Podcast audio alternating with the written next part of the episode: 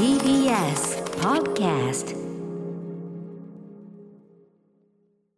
時刻は7時43分。TBS ラジオキーステーションにお送りしているアフターシックスジャンクション。パーソナリティの私ライムスター歌丸そして火曜パートナーの宇垣美里です。さあこの時間は一億総コンテンツライダー時代にふさわしい期間限定のこの企画題してコンテンツライダー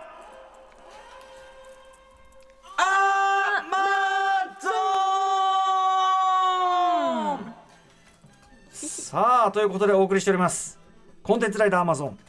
コロナ禍でステイホーな時間が増えた今、えーこの期間にあなたがコンテンツの密林すなわち Amazon の中で出会い楽しみ時に救われたそんなおすすめコンテンツを紹介してもらう投稿コーナーです。Amazon ミュージックさん全面協力でお送りしておりますが太っ腹なことに Amazon さん以外のコンテンツでも投稿 OK となっております。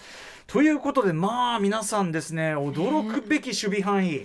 まあねこれだけの皆さん聞いていただいてればうん。それは知らなかったっていうのがうん。毎週出てくるので、そうなんですよ。困っちゃう。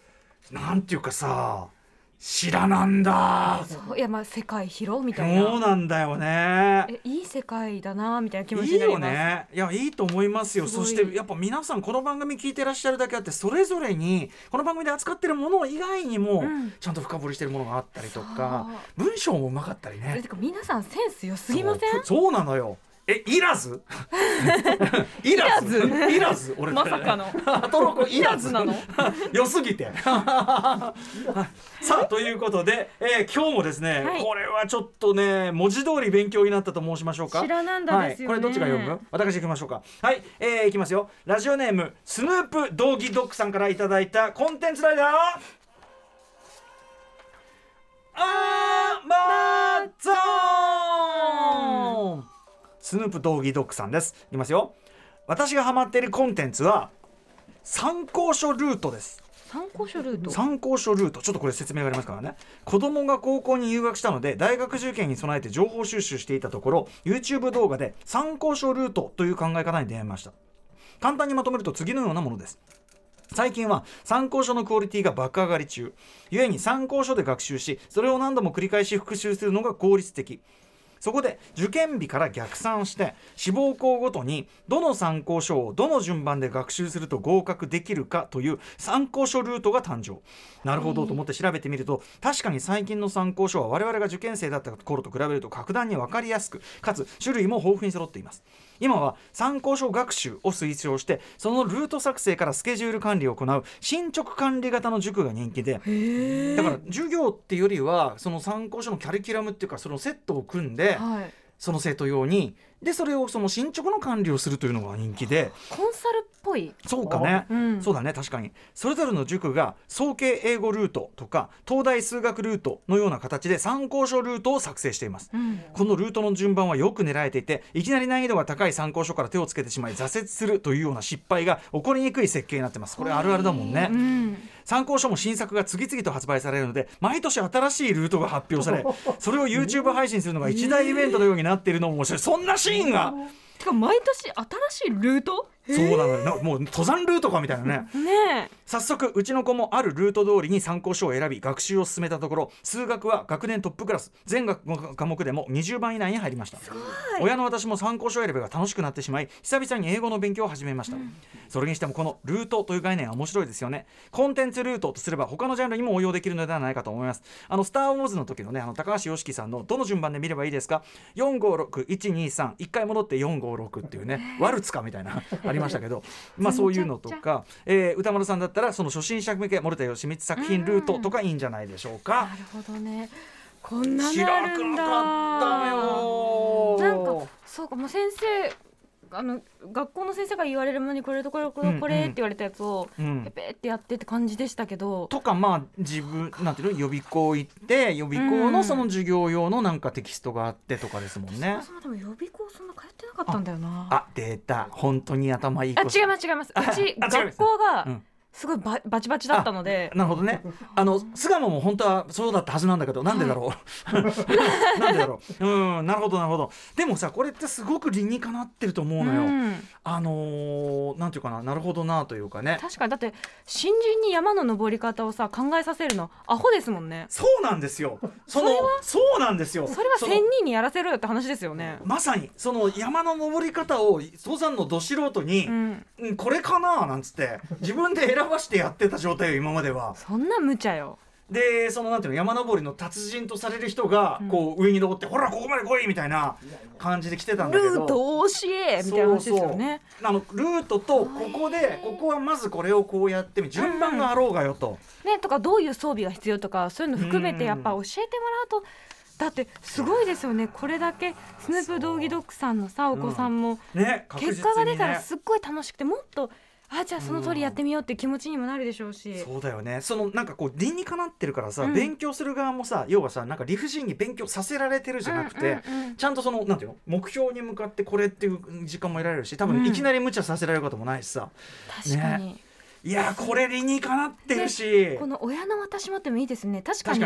英語とかだったら今から全然その必要だし、うんうん。あの使う機会もあるだろうし、ね無駄になるもんじゃないしね、うん。てか勉強に別に学年なんもか関ちろんもちろん、係ないからね、うん。そうだよね。数学だってやったっていいんですけどもちろん。そうだよねいやー、えー知らそしてさ毎年のように新しいルートが発表され、怖すぎでしょ。YouTube 配信するのが一大イベント。そうなん出んのだかよっていう。マジでっかでも私このシステム英単語とか使ってたなとか。どれどれ？あのシステム英単語っていう。システム英単単語単語シスタンとかうんうん。やってたとかそういうなんでしょうね。うん。いろいろあんだな。俺なんか逆算したのといえばあれでもね。あの学校の授業どれだけサボって退学にならないかの LINE の逆算をしましたけどね。私も体育どれだけ出なくていいかあめっちゃ計それやるよね。算しました。やるよね。これもよ、いいなみたいな、うん体育祭出なくていいなみたいな。やるよね。そんな逆算そんな逆算ばかりやっていた不良学生。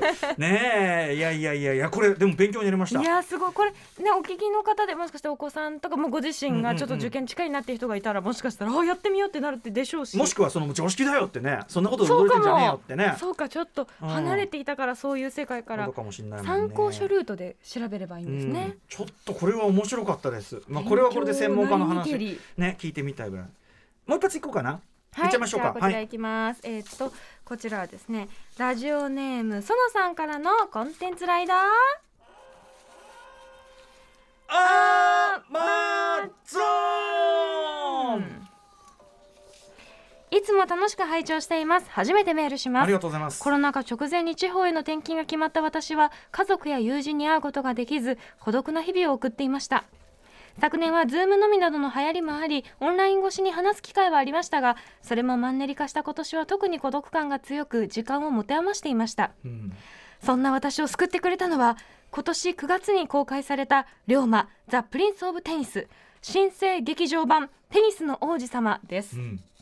映画を見るまで「テニスの王子様」という作品を全く知らなかった私ですがあまりのエンターテインメントとしての楽しさに圧倒され途中からガタガタと身震いが止まらなくなりました鑑賞後完全にハマってしまった私を待ち構えていたのは原作アニメゲームそしてミュージカル「テニスの王子様」いわゆるテニミュなどのマルチコンテンツの海。うん。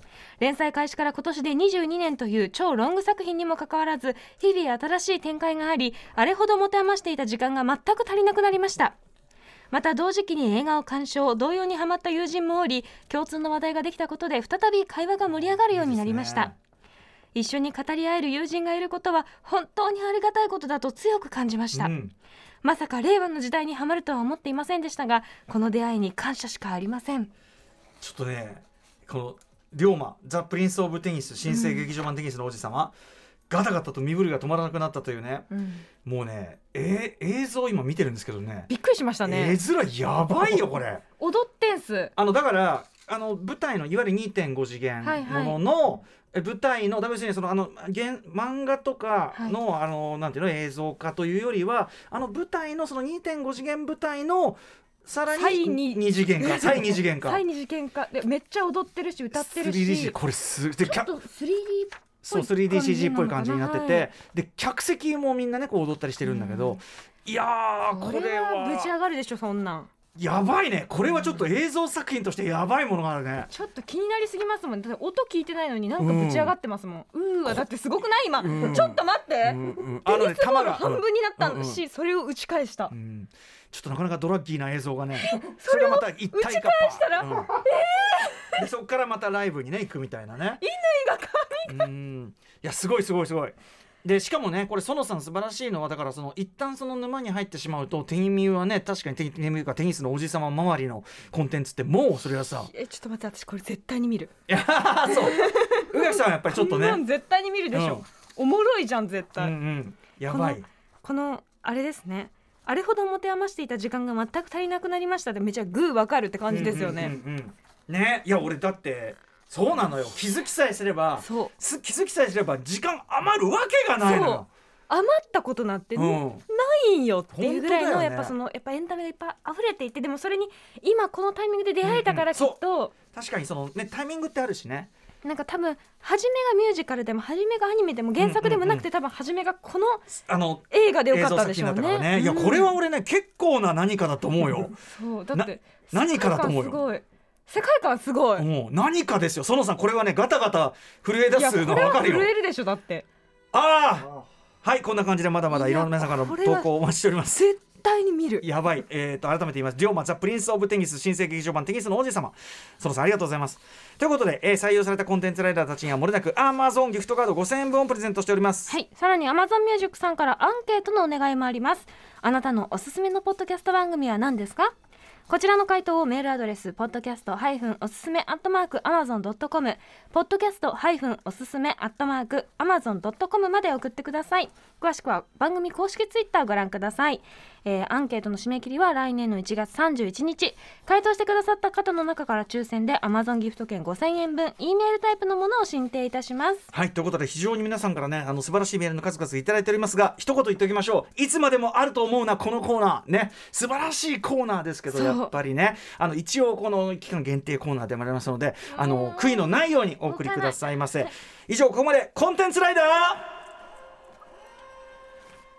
あーまゾーンあれのメール送っとけばよかったあれのこと言っとけばよかったなんてこと後から後悔しても。遅いのよ。After Six Junction.